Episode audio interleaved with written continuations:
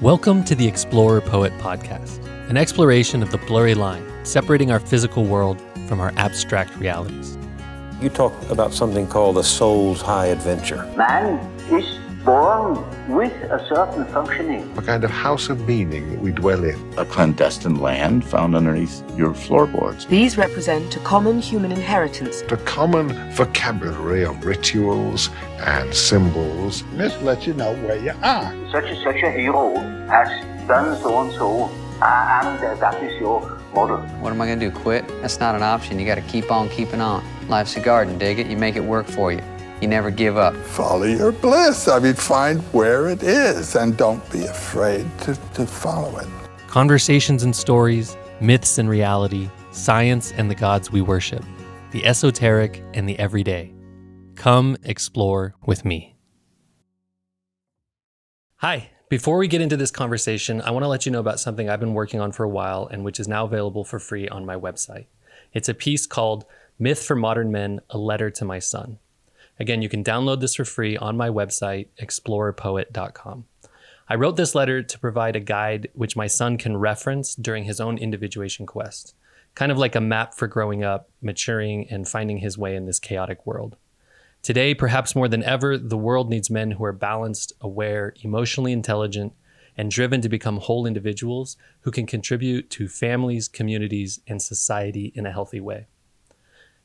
Rather than encourage the process of self discovery, modern institutions often force men into compliance or predetermined roles. Society seldom encourages young men to explore their values nor think critically, and they don't teach necessary truths about the self, myth, psychology, emotions, fulfillment, education, money, careers, spirituality, relationships, or sex.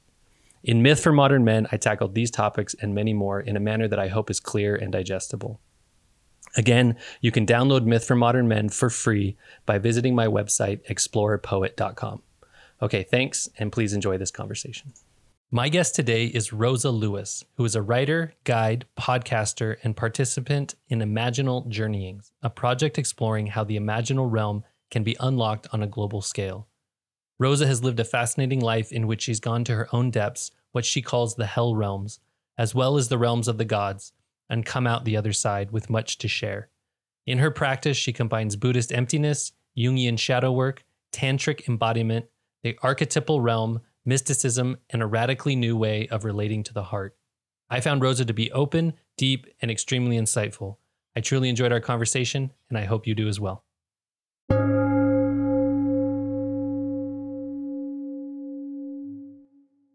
Okay, hi, Rosa. Hi. Welcome to the Explorer Poet podcast. Thanks for having me. Yeah, yeah. Um, I reached out to you because I found you and your content online through first through social media, but then I went and perused your website, and I saw that you you're actually doing a lot of different things, which is exciting because uh, it seems like you're somebody who's very interested in things, and I do the same thing. But um, you're a writer, you're a guide, you have podcasts, and then you're also part of a group called Imaginal Journeyings. And I, you know, as we jump into the conversation, I want to cover all of this with you. But there's actually something that you wrote on your website that there's two there were two quotes that i took from your website that were really interesting to me. And um, i thought that maybe they could be a starting point for our kind of jumping off. And the first one is this quote that says we are all an expression of the divine intelligence of the cosmos. And so i, I was hoping to get your thoughts on that.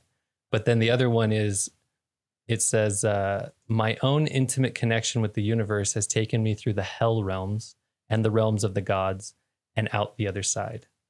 And to be honest, that second one, I think the first the first quote about the divine intelligence in the cosmos is interesting, but the second one is really interesting to me, uh, particularly this exp- this this way of you this way you have of saying that you've been to the hell realms. So maybe we'll start with the the first one, that we're all an expression of the divine intelligence of the cosmos, and then we'll move to the next one. So uh, what do, what does this mean to you? Uh, we're all an expression of the divine intelligence of the cosmos. Yeah. Um, just just two small easy quotes. That's right. I like to I like to start easy. yeah. Um, yeah, I, it's I guess it's my specific way of talking about that everything is Buddha nature or everything is this kind of like underlying expression of it's almost like the same universal soup thing that is making me right now as it's making you and the listeners and this plant and these things that we're surrounded by um, and there's a way that through the process i went through there's there's kind of like a a, a sort of almost like meaning flexible way of being and sort of fractal nature of how I relate to things. And that I think that comes through in my language in a way where I can go really far down kind of like very specific, quite sort of esoteric, very deep um like experiences around cosmic intelligence and like the universe's intelligence and how that how you can experience that directly and um, it can like show you really insane things um, that are just like awe-inspiring and amazing.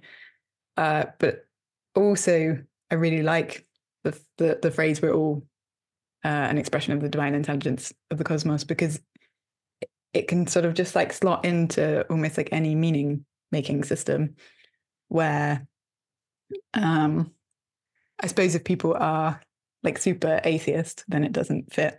And that's kind of my background that i grew up in. But um you know if if people have some element of like oh this is a bit of a mysterious um somehow kind of like spiritual thing that is that we're in and there's some element of mystery and intelligence beyond what really kind of materialist science can explain um, then just as like a ground floor it's almost like obviously we're all an expression of it because this is what it's doing in this moment and we're all we all have this intelligence in us as humans. It's like quite a large amount of intelligence as a plant. It's a bit more simple but there's still like intelligence in there that's part of the sort of unfolding. Um so yeah with language i really like stuff that fits in people's meaning making systems and isn't sort of like um gives people a chance to find that thing in their own experience rather than having to just take like someone else's experience as kind of like true or more, more true. Um so yeah does that answer the question? Yeah i mean it's a it's a great start. It's you said a lot of interesting things in there but that last part about accepting or giving people language where they can everybody can kind of come to a point where they they understand the experience um, rather than giving them the meaning or giving them a phrase to understand it is like um, i actually think that that's where religion comes from. And it's interesting that you said you grew up in an atheist background. I want to talk about that as well. But i, I really do feel like the more i look at uh, philosophy psychology the history of religion it seems that what religion is is somebody trying to get everybody else to accept their experience of life their experience of reality whereas uh, you know, the experience of life doesn't have to be so dogmatic. It doesn't have to be so based on one person's experience, but there can be language that, that helps anybody to, that anybody can express that experience through. And I think this phrase, like you're saying, does a good job of that. I also think that um,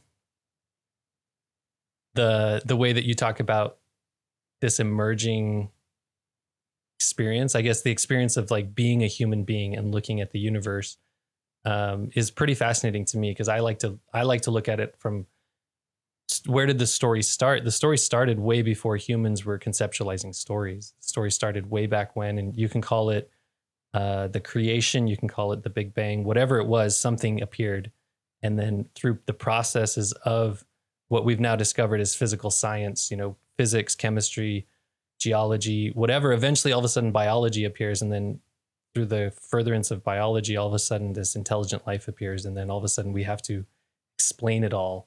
Um, and but in a in a direct line, you can see how what you're saying is true that that we that we are that experience of some kind of intelligence, something that's been around.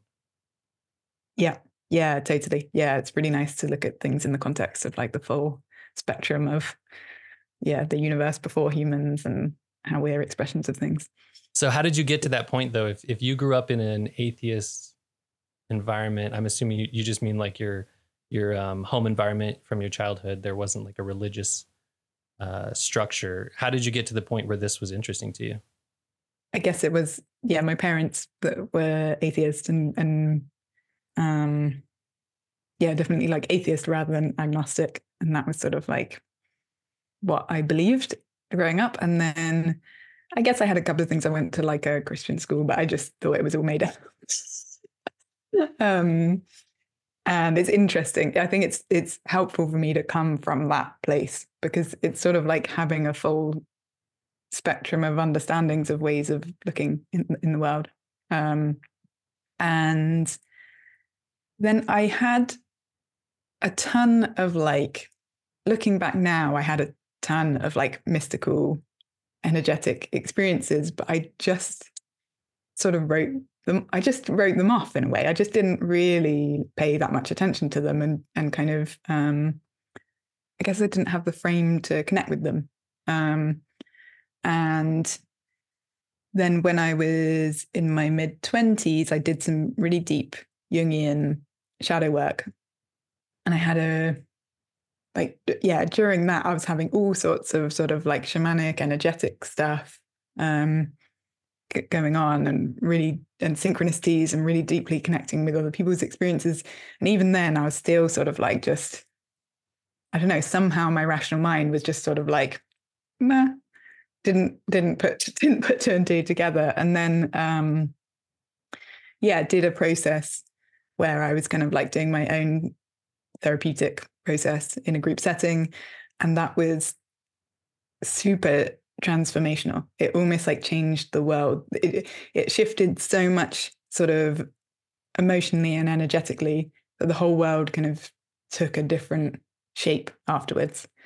Um and there was quite a sort of specific kind of like moment of sort of disappearing into a, a kind of like a transcendental space like quite uh quite sort of dark rather than this more kind of like beautiful light transcendental experience that lots of people have um and then kind of popping out the other side and being like oh so the world's like this. And um that was so powerful that i was like oh i'm gonna really commit to this to just doing this. This is like there's some element of kind of like truth and aliveness and freedom that i've found has come from this process of feeling really deep difficult stuff that you get on the other side where i'm like oh this is what i'm going to do with my life. So it kind of became my main uh, focus. I did a lot of practice around it and then um, it was almost a sense of like uh, yeah, it was very Jungian in the sense it's almost like the more shadow I started clearing out, the more sort of like archetypal, mystical, transcendental uh, stuff started showing up. Um, I actually got a bad concussion at one phase, which um, sort of shook me up enough to like really take my rational mind offline for a little while and then that kind of like opened me up uh, even deeper so there was a couple of synchronicities in terms of that and then um yeah just going deeper and deeper and deeper into into that stuff oh man um this concussion this did this occur during one of these sessions or just it was around the same time period it was a few years later was it uh maybe two and a half three years later um, in between that time, it was kind of like, you know, um, just moving shadow stuff. And then, yeah, yeah, this was like a big shift in experience. Wow, that's interesting. So, my background in comparison to your background, I grew up in a very religious home where uh, I was taught that certain things uh, from the religion were absolutely true. And there was a lot of fear around performing uh, or living your life in a way that wasn't in compliance with the belief system. And so it's interesting to me that if I compare the two, uh, the systems were actually different. But would you say, coming from this background where you were taught to be an atheist, you were still taught that things were very black and white, they were still very, very clear. And so you it sounds to me as if you came upon obviously you got to this place where you felt like you needed some some shadow work um and, and maybe you were struggling with something but then once it once you experience that and you you start to rather than turn to some religion that's outside of you you were turning inward but then even just through that process all of a sudden there started to be uh, maybe some imagery or some sim- symbols that started to to strike you as relevant, even though your whole life you had been taught that these things weren't, that these were just just s- some kind of matter of psychology or something. Mm-hmm. Yeah, yeah, exactly. Yeah, yeah, and I think what strikes me, there's something about I've I've spoken to people who grew up in very kind of like dogmatic religious environments, and I think there's a way that when you grow up in that environment, it's like first you have to undo that. And then you're sort of in a I think I'm I think I'm lucky in the sense that it had this sort of scientific dogma, but that almost seems it's sort of like the value of being of rationalism and being rational. And that's kind of like a, a, a certain amount of freedom that I then had to grow out of yeah, I can see almost how um, how atheism or that rational mindset, whatever started it at some point, you know, around the Enlightenment and rationalism with maybe Descartes, uh, it led to this thing where slowly there was this scientific process, and then people started thinking, oh, it's more and more important to pay attention to our minds, uh, more and more important to pay attention to data and verifiable facts. And really, what it what it what occurred was the entire Western world became more externalized. It became much mm-hmm. more of an extroverted society where where looking inward wasn't even valued in the same way. Um, the only place it seems to be valued is is people who can produce art, and even then, if you look at a lot of the art that's produced in the modern day, it's it's pretty devoid of of a lot of depth and some of the s- symbols or uh, kind of richness that we need. And from that from that developing world, we get somebody like Carl Jung and uh, this group of people who are look. They're trying, you know. And when he started out, he's trying through a rational way to look at these things that can't be explained in a rational way.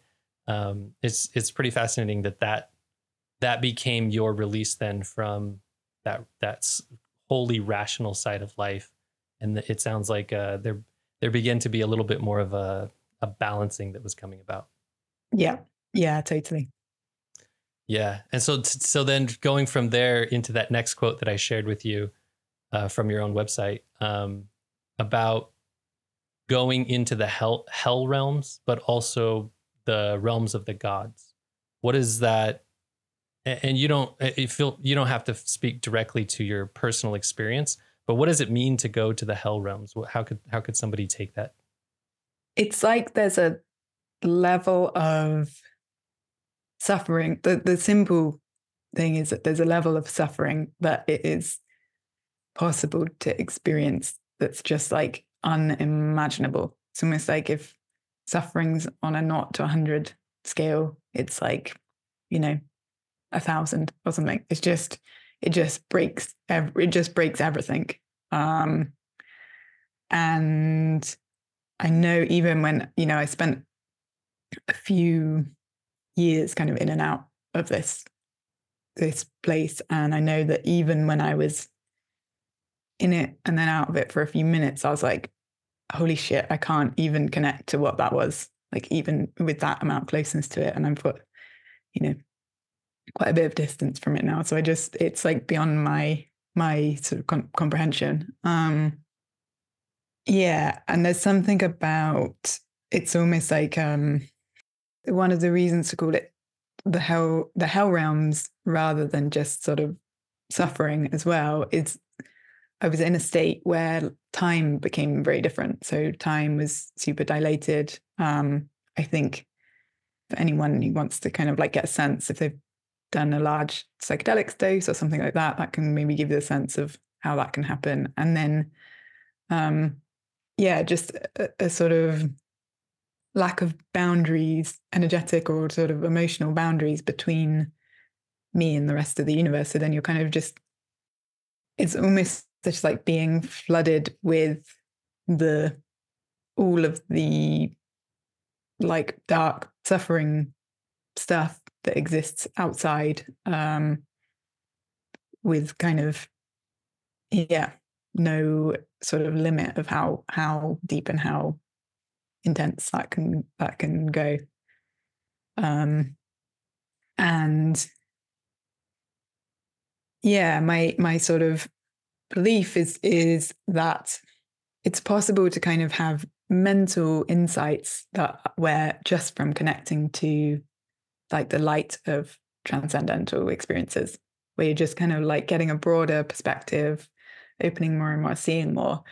But if the experiences are really like embodied on an emotional level and an intuitive level it's like the light and the dark have to balance each other. You can only open to as much light and and seeing and expansiveness as you can to the kind of like dark and um otherwise you're sort of like yeah out of balance in a way where the you can't experience the thing because yeah you're not letting it in if that makes sense. That makes a lot of sense to me. I've uh i've been thinking about this very topic for a, a lot lately and um it's i almost think of it like a tree and I know trees come up all the time in mythology, and it makes a lot of sense because uh, if you think about a tree, obviously it needs the sun, it needs the light of the sun in order to grow. But at the same time, if its roots aren't deep enough, then the sun will actually kill the tree. It'll it'll burn it up. It, it doesn't have the fluids to keep it alive. And so from a from the perspective of the tree, then it needs to go as deep as it can into the dirt, into the the underworld is is the mythological way of thinking about it, or the symbolic way of thinking about it. Or in our in our Western world, hell is another way of saying it. Is like you have to go.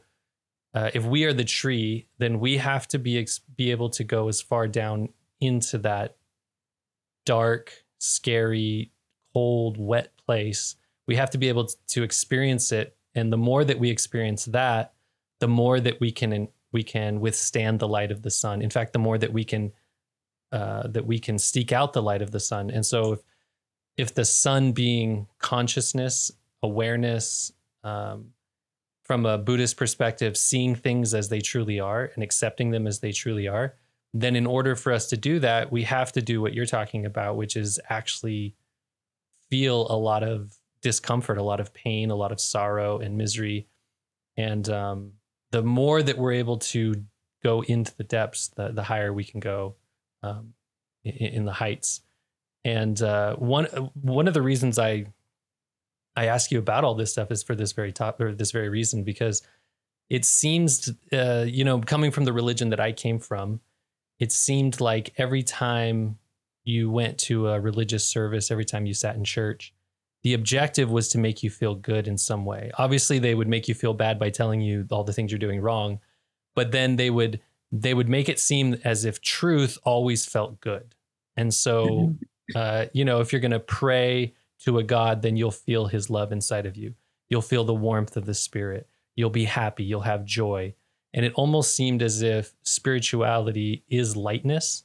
And I see that a lot, not just in religion, but in a lot of um, a lot of modern spirituality, a lot of um, a lot of people just trying to feel at peace all the time through lightness. But what happens is if you and this is this is how I experienced it in my own life. If I hadn't burnt up some of the the the trauma or the emotion that was still sitting with me, if, that still sits with me in a and it and it burdens me, then when I see things that are light that are supposed to feel good, I don't have the capacity to feel the good because I'm still carrying the bad. And so, in order to actually experience that lighter side of spirituality, that uplifting, positive, you know, compassionate side of spirituality, you actually have to burn up all the negativity that you're carrying with you. And you can only do that through things like tears and through, uh, you know, through some kind of psychic death where you do have to go into an underworld and separate from this thing that you used to be so that you could let it go. It, it really does feel like a death. Yeah, yeah, yeah. It's really great. Um, yeah, the death of, and there's something as well around the death. It's it's like um, yeah, taking on lots of coping mechanisms ways of being, things that keep you away from truth and depth and realness and love um, because they feel scary or they feel um, yeah stressful or you're worried you're going to get punished or all of these things and the kind of like letting go into truth or love and just letting that sort of take over is in a way a death. Uh, i think that's yeah one of the best words for it you could think of it as stories. I think of it as stories all the time. Um, you know it's this story that you have to let die inside of yourself which also means that you have to let the character that you were playing die and you have to let the whatever end result you expected from that story you have to let that die as well. But then once you've let it go uh, you you know you're not you're not um, dwelling on it anymore. And you can actually feel that in your body. You have this you can feel like a just a change it's just a shift where you're just a little bit more present. And as things come at you that previously would have made you shrink shrink or you know the the modern term for it like be triggered um, you can experience those things. And even if you feel the even if you can remember the way that it used to feel it doesn't feel quite the same once you've actually dealt with that death. Yeah totally. Yeah. Um okay but what about the the other side of it that you're talking about? You've also been to the realm of the gods. So after you've traveled through the hell realm what is it what is what do you mean by to the realm of the gods? Yeah so it was also it was kind of like happening simultaneously um and be you know in different parts at different times. But um i spent a lot of time in this very yeah like time dilated synchronous universe where um i was essentially just like hanging out with the universe and getting kind of like direct I guess you could call it direct insight. That feels a bit sanitized compared to what it was. Um, it's almost like the whole of the universe just came alive into this, um, yeah, sort of like divine intelligence. And um, it was just sort of taking me around and showing me all of this stuff, both in my inner experience and out in the world. Um, and yeah, this bit and, and this bit sort of like I don't talk about this bit so much because I think it makes me sound people. it's almost like um, I don't know if people have anything to relate to this to, but it, it's kind of like an extreme level of synchronicity. Okay, is how I would describe it. Yeah, it was sort of like just being able to ask the universe questions about things, and then it would kind of like take me on a little mission that would show me things, or it would sort of like almost kind of like set up this whole experience uh, like lesson for me where it'd be like kind of Im- implanting things and then I'd go on a really sort of like deep painful stressful or like beautiful experience and then it'd be like and now you can see blah blah blah um yeah i mean uh well, first of all, I don't want you to think that I'm laughing at you or that I think you're crazy because uh, I don't think you're the only one who's experienced this. In fact, I think mm-hmm. that that's why there's there's so many different um, philosophies out there for, or, or, different uh, stories that are out there um, that are all helpful. But when you talk about uh, you know going on these little experiences or having these things laid out for you, seeing these synchronicities, are you talking about in daily waking life? Are you talking about in moments? Um, are you talking about like uh, heavy psychedelic trips, meditative sessions, uh, in your sleep, in dreams? Where, where is this actually taking place?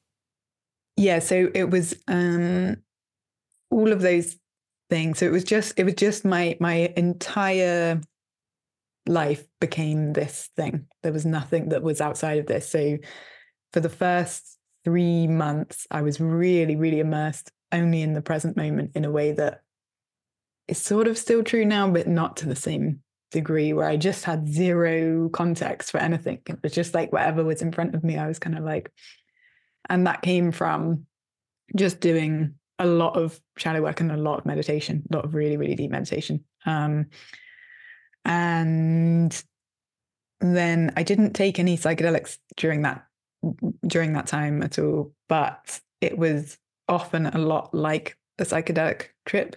So um, kind of like really deep, uh, big transcendental energetic experiences with um, just sort of journeying through kind of inner stuff and transcendental stuff. Um, but also it was out in, yeah, it was also out in the world. It was my day-to-day life. So um yeah, there's a way in which everything became a synchronicity and and it it was sort of part of it as well was really figuring out like what is going on with this. So I really brought that kind of like rational side of me in. It's almost like that bit never left. And I was just always sort of like curious about, and this was part of the sort of connection. I was just asking like a million questions about everything and being like, what about this? And how does this work? And what about this? And then kind of like turning that in on myself for a while. So for quite a while with the sort of like getting very clear insights and conversations and things like that, I had in my head I'd sort of like put that onto archetypal figures and and people and sort of thought, oh, I'm um you know, I was quite inspired by Alan Watts. And for a while I was like, oh yeah, I'm sort of having a conversation with Alan Watts. And then it was sort of like shortly after that, I kind of like started to think, yeah, but what does that even mean if this person is, um, you know, dead? And like, yeah, how does that make any sense? Um, and then it's sort of like by kind of like turning that rationality around all of this intelligence that I was getting that was um yeah, I obviously can't say where it was coming from, but it wasn't certainly wasn't coming from inside me because it was loads of stuff that I just had no way of knowing or understanding. Um then it all just sort of like unraveled into, oh, this is all just the sort of innate intelligence of the universe and the cosmos. It's like I'm that, it's that. There's kind of no like to categorize and separate it doesn't make any sense because um it's almost like more just the meaning that gets put onto that um you know whether something's me like receiving something as alan watts or whether it's me receiving it as just the universe uh talking to the universe it's kind of like um it's kind of just intelligence knowing itself um I can give it. Should I give a story, a funny story about the Alan Watts thing? Yeah, Just absolutely. give, yeah, give an it. example. So, like this would happen when I was walking around and things like that. Um, and yeah, maybe two examples. One is like when it was more just the universe, it was like, okay, we're going for a walk. And then it took me out my house. And then, you know, I lived in a really beautiful part of the, the, the UK with really nice countryside. And there was a walk I'd been on like, you know, hundreds of times. And then it was just like take me off on the path and be like, oh, if you go down here and walk along and da, da, da," and just took me to this insanely cool like ravine thing that I literally, you know, never knew was there, would never have discovered. But it was kind of like down a really windy path, like through some woods with no path in. Um, but it kind of like was very purposeful of like, here we go, we're going here. Another example was with the Alan Watts. I, I we I was like needing to buy some clothes. Oh, this is maybe we will talk about the Dharma and Style book as well. But I was needing to buy some clothes, and with and I was like, all right, I need to go to the.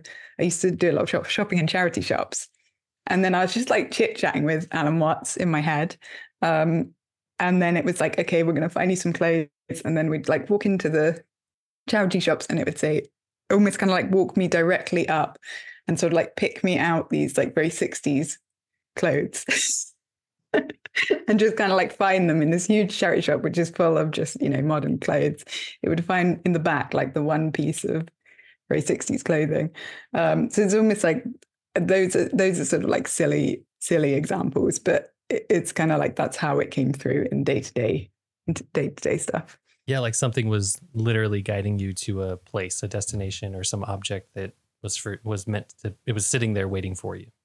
yeah Yeah, that's interesting. Uh, would you say that growing up, your experience, or just like being the experience of you, of who you are, would you say that you fall more on the introverted or the extroverted side of things? when I was younger, I was definitely much more extroverted. I was just very well, I've always had a, quite a strong split between my personality, where on the outside I've always seemed very sort of like happy Mm. and generally like got on super well with people, and then on the inside had quite a lot of like storminess and and depression and difficulty. And so I used to be extrovert when I was younger, and then like while going through this process, I've become a massive introvert because my inner experience is super nice now, and I could just hang out. Oh, that's nice. Yeah. The the reason I ask is because I often think about it um, as uh, you're having these conversations with somebody in your head, Alan Watts in your head. And for a lot of people, uh, this was fascinating for me to find out. But the the experience of being in your own mind is different for people. And some people they don't they don't even have a voice, let alone two voices that can have a conversation. And then you know some people don't have images. Some people don't have. Um, some people like for me i can't produce music externally but inside my head i can produce very uh, almost audible music that i can hear. And um, it just it- all these things that you're talking about make me wonder because um, when you're talking about going through these experiences where you said for about three months you were just you just felt like you were very present in the moment. And um, i would actually say that i'm experiencing that more now than ever in my life. And there's a part of me that's really grateful for it because it's so much calmer. There's so much less storm internal storm going on you know i can just sit and not have to think. But at the same time um, for me my whole life i felt like an introvert. And um, more more less from like a, i'm not talking necessarily about like the modern kind of pop interpretation of introvert versus extrovert where a lot of people like to think that an introvert is somebody who prefers to be alone and an extrovert is somebody who prefers to be with other people but uh, the way that i understand it from from carl jung's reading is more that an introvert experiences the world first through themselves they interpret the world through themselves and an extrovert interprets themselves through the world and so uh, carl jung breaks it down really simply where like an introvert is a thinker and an extrovert uh, is a feeler. And so for me, getting to the point where I'm not thinking so much, it means that obviously I have to feel more because there's not a lot of thoughts going through my body and or and through my mind. And so I'm just sitting with my experience and sitting with the feelings that are with me. And um, it's this balancing that takes, you know, if you're an introvert, then the healing process or the maturation, individuation process actually means that you need to become more extroverted. And if you're an extrovert, it means you need to become more introverted. And so just you talking about this whole experience, it sounds like um, it sounds like you're actually bouncing back and forth, experiencing both, which is really interesting. It's it's uh I mean, the other part of it is just that you've gotten to this point where you can talk about it and you can laugh about it and you've turned it into something productive and creative and uh, something that's even good for other people. Um, which you know uh, i don't know how any other way to say it but like good job like good job because you could have you could have easily just been freaked out by those things and not been willing to confront them and then ended up like a lot of people who you know who who just can't handle so well done Yeah, totally. I think as you're saying that, it's almost like that. I saw that as the almost like the purpose of a lot of that more um the sort of like conversations I was having as much as anything was to keep me looking out um in a way where there was you know I was going through such deep territory and kind of like really upending everything um, about like what reality is and how it's experienced and um, that no one else could understand it or connect to it. And there's a way that i think if i'd have just only gone in i would have um, well i don't know. I, I mean i think on a positive end of the scale like that it could have come out okay but i wouldn't have had the capacity that i have to understand how that interfaces with like consensus reality social reality all of these things. It was almost like that was a a sort of like a um yeah it was always quite a sort of light-hearted jokey fun part of experience i didn't take too seriously and that just kept me in sort of like kept things flowing in a dialogue with like how does this relate to other people and how other people see and what other people think and consensus reality and all of those things. Um it's almost like not it was almost like a replacement for a real version of that until that could sort of start coming back online and i could start sort of slowly interfacing back in with with uh, real people. Yeah with real people.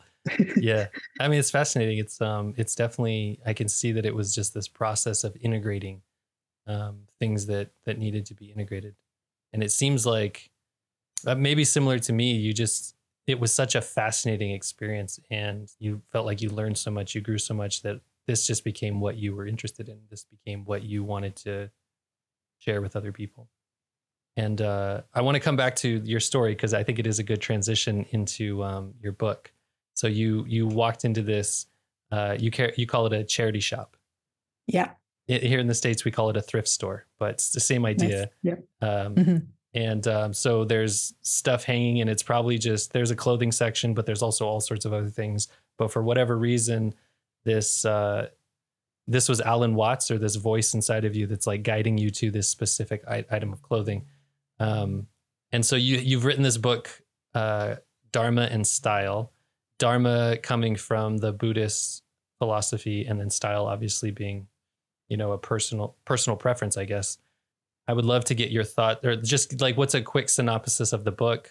Uh, how could it help people and and also um, beyond this one story where you're picking out 60s clothes like what was uh, what inspired you or what what was so interesting about it to you yeah so i think almost going back to the thing I was saying right at the start. There's a way that I, it, it's like I, I feel like my experiences that I've had are for me. And then there's kind of like what I've learned and what I want to share with people. And there's a sense of like really wanting to meet people where they are and translate things into people's daily life and how that can change. So, um, yeah, the sense of the Dharma being almost like the the sort of true nature of things and how they are and how we are in the world um, and that to me includes people's like daily life daily experience um, and it just feels like there's a way in which the way that we kind of like hold ourselves the way that we dress it's sort of it's like an expression of who we are.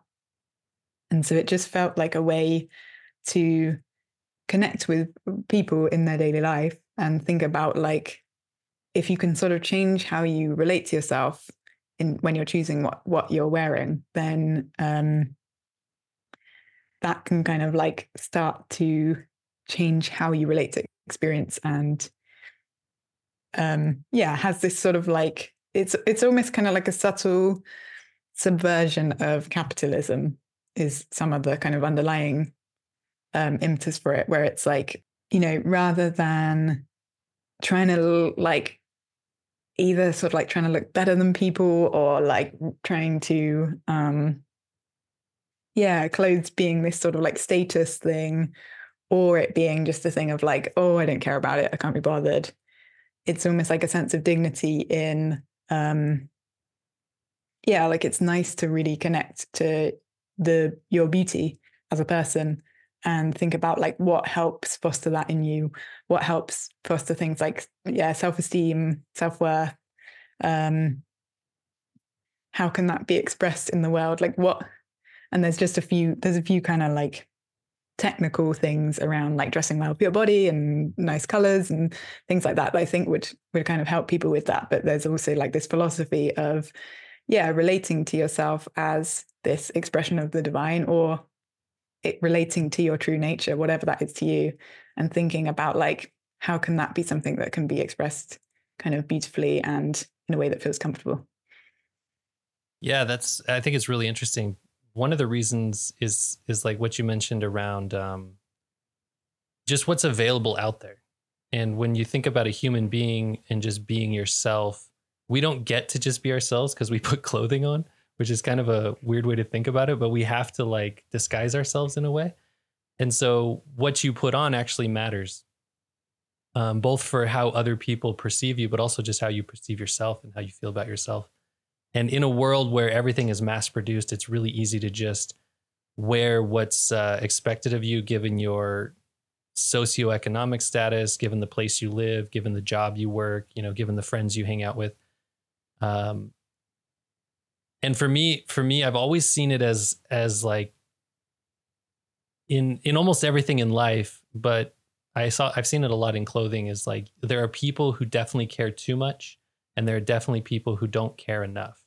And this idea of you of what you're saying about um, dignity, like just something about clothing, just shows that you care about yourself in a way that's like you you do care about presenting yourself. You do care about um, not even it doesn't even have to be what other people think, but just that you care about what you think about yourself.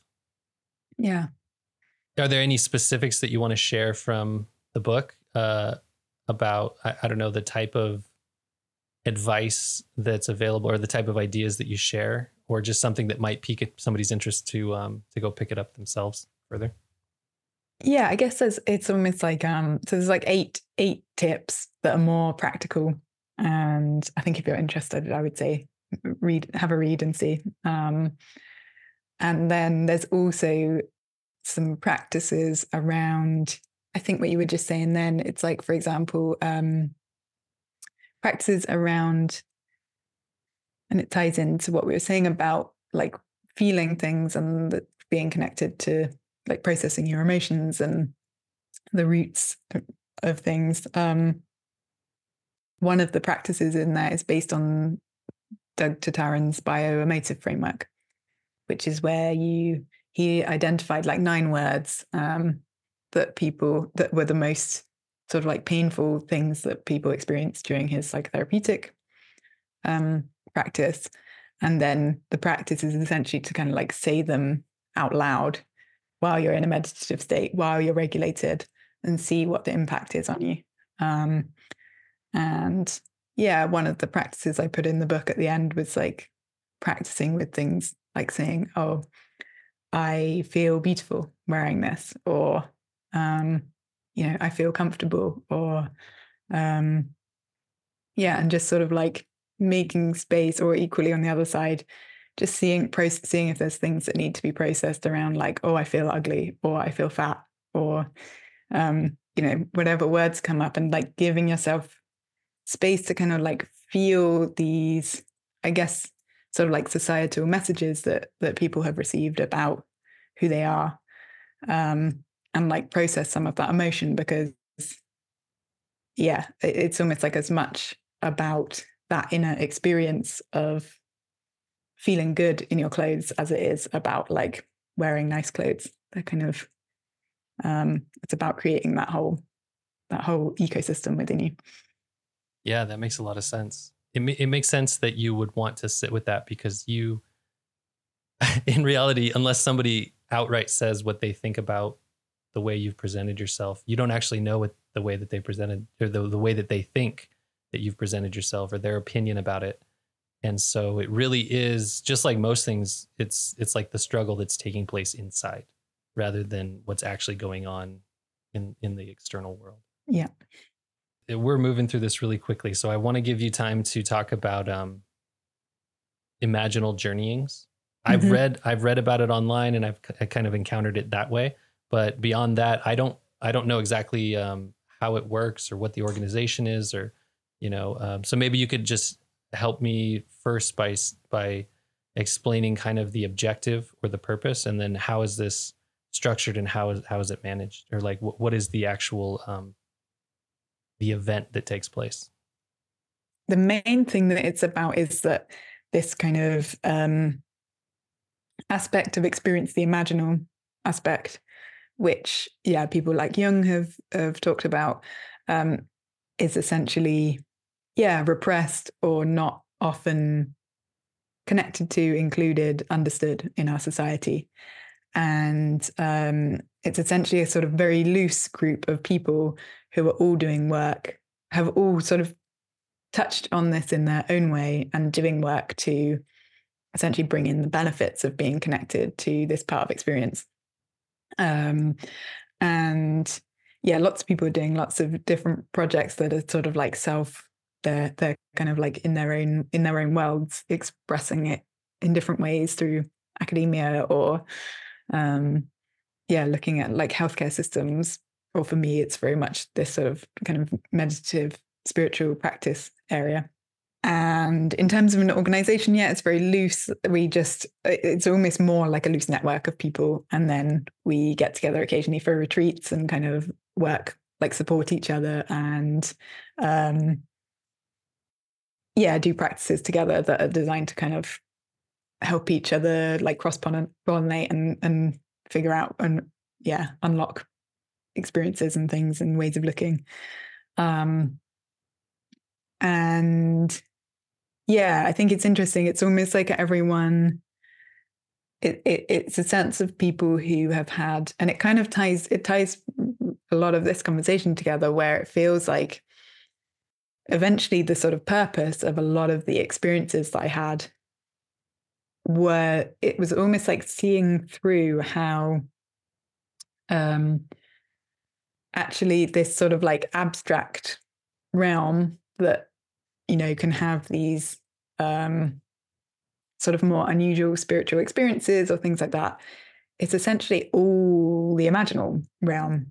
It's this space where anything sort of like outside of this present moment and this physical reality that we can kind of like measure in a very solid way has this sort of imaginal component um, in which yeah everyone's sort of like world building and creating ways of being in inside of them um, and so yeah a lot of my teaching is kind of like getting people in touch with that part of experience um, without them having to go through all the sort of uh, more intense stuff that I went through, I guess.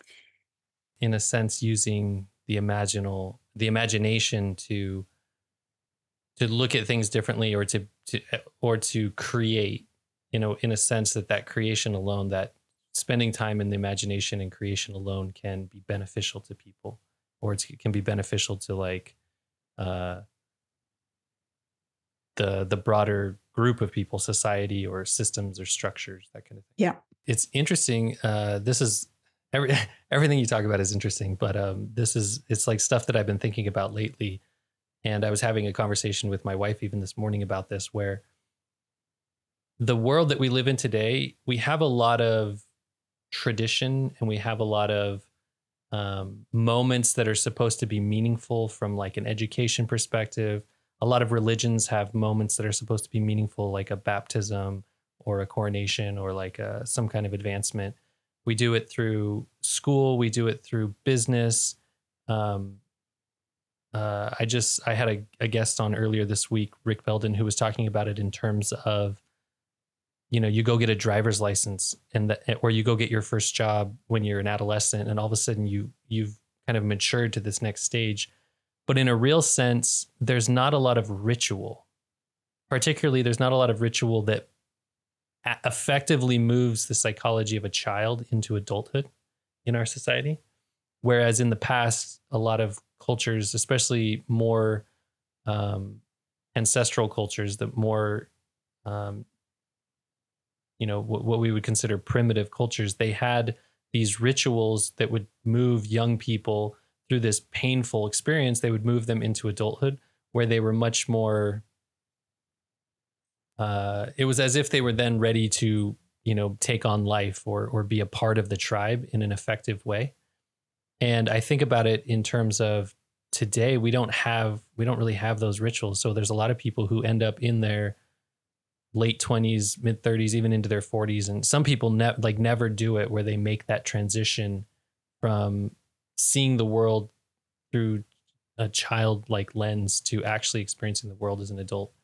And it seems to me that the mechanism for that process today is creativity. And as you're talking about this, I'm just seeing it in, you know, I've been using the word creativity, but you're using the word imagination or imaginal. And it seems that maybe I've been limiting uh, my thoughts about it to things like writing, poetry, books, uh, art as terms of painting, drawing, um, you know, acting, telling stories. But it seems that you could even think of it in a broader sense where it's like you mentioned healthcare and i would have never thought that using your imagination on healthcare would have been this kind of healing process but just the way in which you described it then i thought oh yeah like if that's what somebody really cared about if that's where they put their energy and they really got into this imaginative space to create something new it, it certainly could help them. It could definitely help them to to grow or or or to you know help the the group in a broader sense.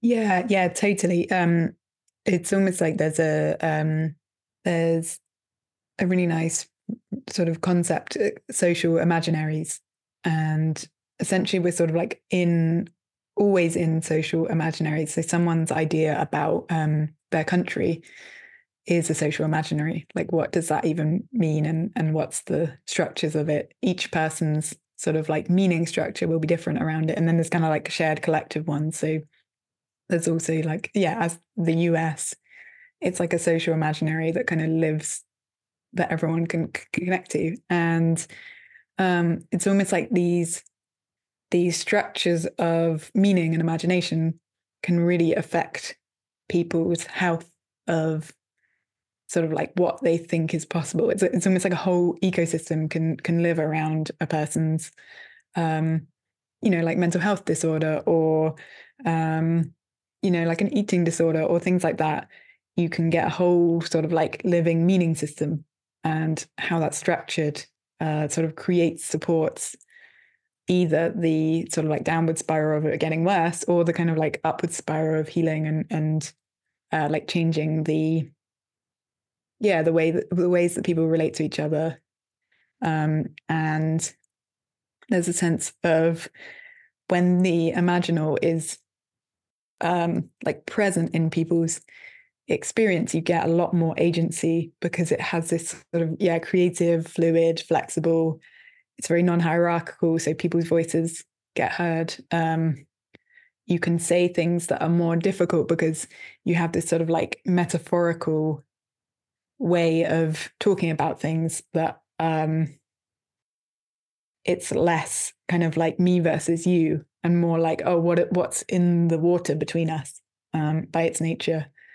Um, so it sort of creates this different a possibility for a different way of relating between people. Um, yeah and it's almost like using that taking that those sorts of benefits and like putting them in different in different um, contexts and seeing kind of like what are the tools that are needed or for people to be able to access that um, like what's helpful for people that sort of thing. Yeah that makes a lot of sense. Like what you're saying as far as um, you said social imaginary and so i as soon as you said that i, I started thinking about the collective um, but then you said the collective and so i thought okay so you're separating these the social imaginaries to an individual even how they perceive what's happening or what the story is that they're supposed to play out. And then the collective is where everybody's stories kind of combine. And if we're not actively using our imaginations then we're actually just following along. We're just stuck in whatever that initial understanding of reality is and uh, whatever that shared reality is. But what you're saying is with with imagination we can see beyond that we can see from we can almost have like an outsider's view of what's taking place and then that gives us a little bit more it maybe gives us insights into how we can behave in a more healthy way, but we can also, it also gives us a little bit of permission to see that there are other ways. Yes. Yeah, exactly. Yeah. More freedom, more agency.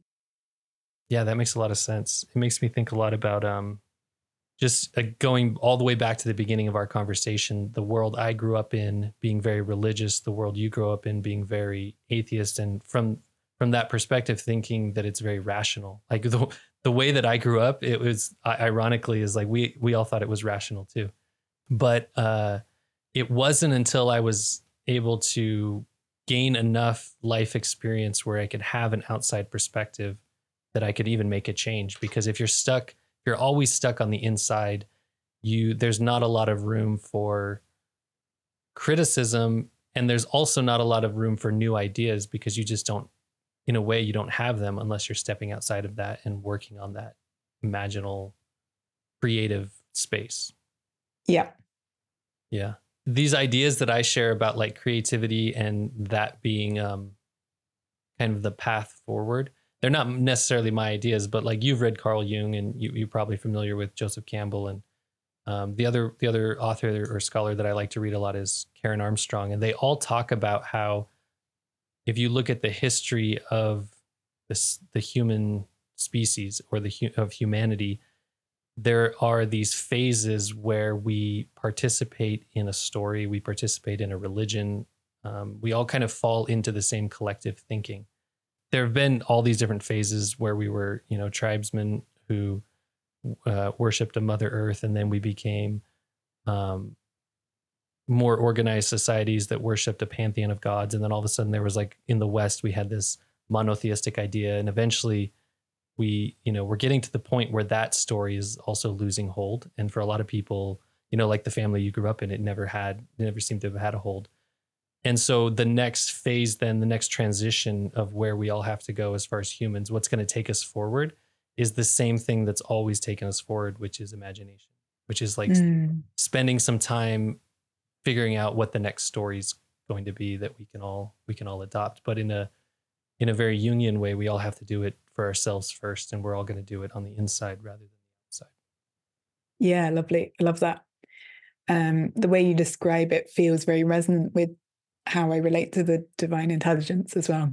It's sort of like the creative, and I guess another way to say it would be kind of like the creative force behind the whole thing that's um, just continually uh, creating something new, moving us forward, going through these different kind of like vast phases and yeah, discovering new new parts of the universe.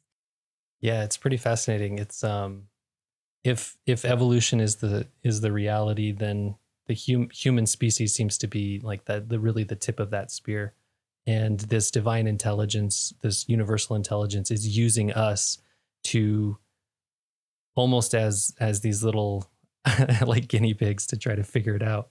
And um, for a lot of people, it feels like we should be at the end of the story, but nobody's ever been at the end of the story. We're just at some phase of it. And so, in a real way, we just have to accept that and uh, enjoy, kind of just try to enjoy whatever experiences we can have as much as possible. Yeah. Yeah. Well, we are up at the hour. And so I really appreciate this, Rosa. I thought it was fantastic. I mean, you, your willingness to share your experience and then also the insights. I think that uh, more of this is needed in the world. So I really appreciate your, your, your life and then your willingness to share it. Yeah, thanks for having me. It's been super nice. Yeah, if if people want to find you, um, if they want to listen to your podcast, find your website, read your book, w- where do they go? Where should they look?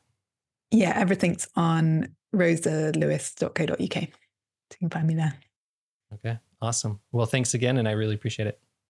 Thank you for listening to the Explorer Poet podcast, exploring the blurry line between our physical world and our abstract realities. I hope you find this and every episode worthwhile.